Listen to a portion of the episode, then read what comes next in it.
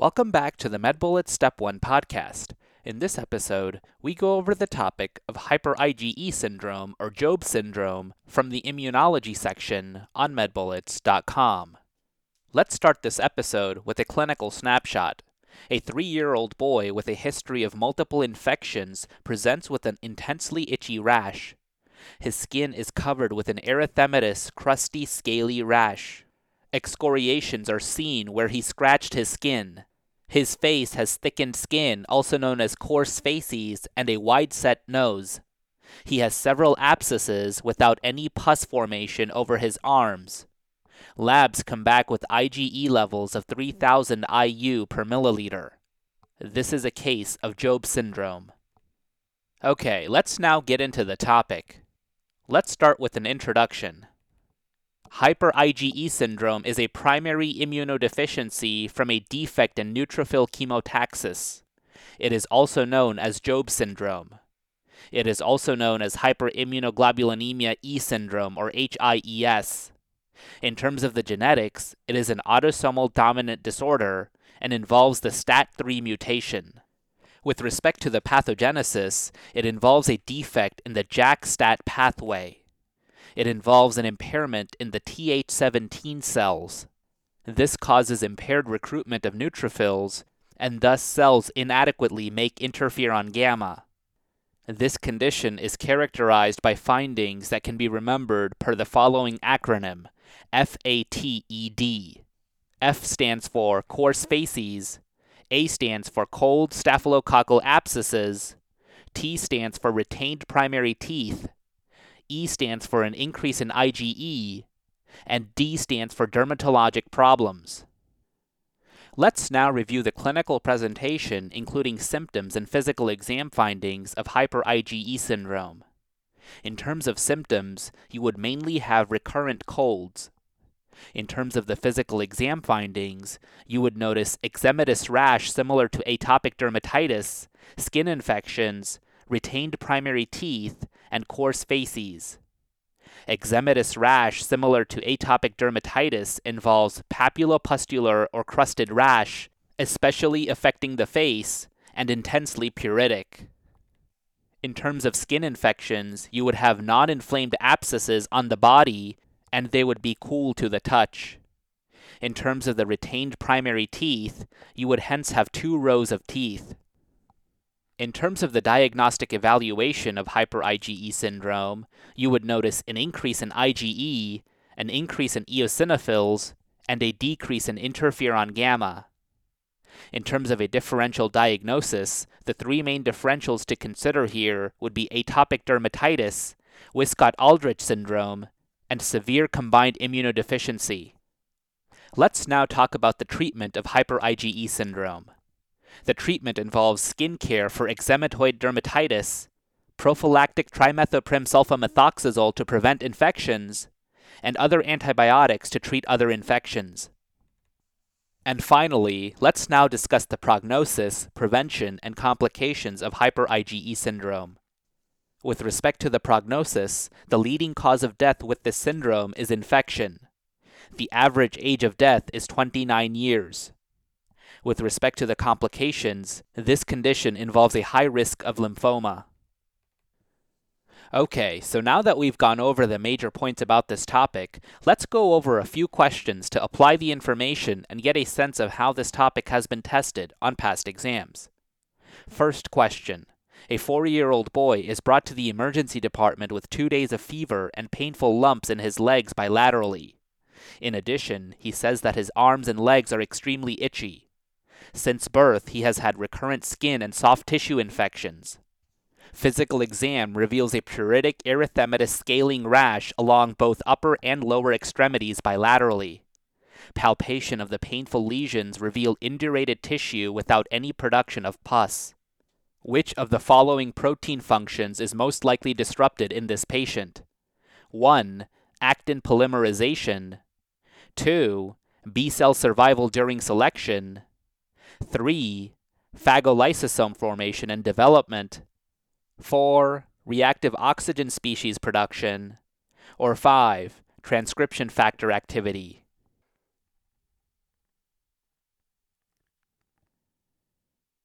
And the correct answer choice is answer choice 5, transcription factor activity.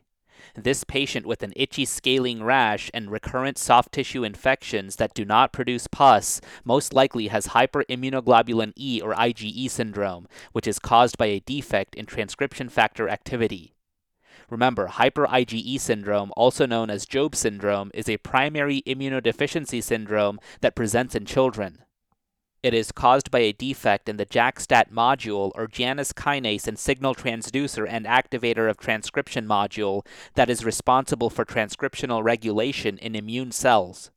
This defect results in impaired Th17 cells and impaired recruitment of neutrophils along with increased production of IgE. Together, these changes will cause patients to have coarse facies, staphylococcal abscesses without production of pus, retained primary teeth, and pruritic rashes. Let's now review the incorrect answer choices. Answer choice 1 actin polymerization would be disrupted in Wiskott Aldrich syndrome. However, this disease would present with thrombocytopenic purpura in addition to recurrent infections. Answer choice 2 B cell survival during selection would be disrupted in Bruton agammaglobulinemia. However, this disease would not present with a pruritic rash in addition to the recurrent infections. Answer choice 3 phagolysosome formation and development would be disrupted in Chediak-Higashi syndrome. However, this disease would present with partial albinism and pancytopenia. And finally, answer choice 4, reactive oxygen species production would be disrupted in chronic granulomatous disease, which can also present with infections and rashes. However, this disease would not have lack of pus production. In summary, hyper IgE syndrome is caused by a mutation in the STAT3 gene that interrupts Janus kinase or JAK signaling. Next question. A two year old girl presents to the pediatrician with an itchy rash. Her mother reports that she has had a crusty rash on the face and bilateral upper extremities intermittently for the past two months.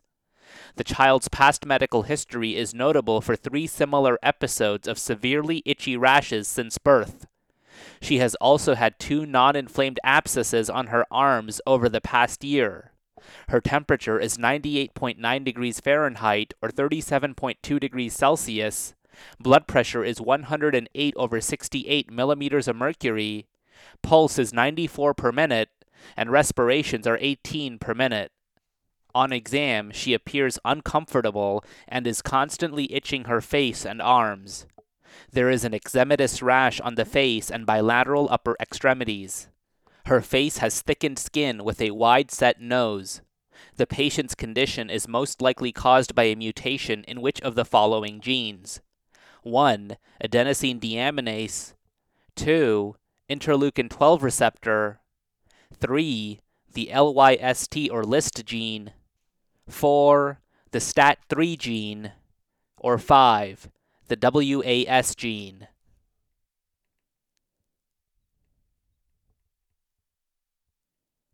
And the correct answer choice is answer choice 4, the STAT3 gene.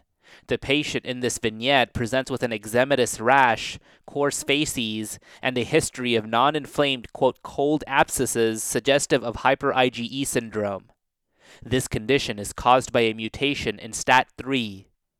Remember, hyper IgE syndrome, also known as Job syndrome, is a primary immunodeficiency syndrome characterized by impaired neutrophil chemotaxis. The condition arises from a defect in the JAK-STAT signaling pathway, which leads to defective interferon gamma secretion by T lymphocytes and impaired neutrophil recruitment. The clinical presentation of hyper IgE syndrome can be summarized by the FATED mnemonic, which stands for coarse facies, cold staphylococcal abscesses, retained primary teeth, elevated IgE, and dermatologic problems. Let's now review the incorrect answer choices. Answer choice 1 Adenosine deaminase is an enzyme that contributes to nucleotide breakdown. Mutations in adenosine deaminase can cause severe combined immunodeficiency disease or SCID, which may present with failure to thrive, recurrent infections, seborrheic dermatitis, and chronic diarrhea. Answer choice 2. The interleukin 12 receptor contributes to Th1 cell maturation, interferon gamma secretion, and natural killer cell activation.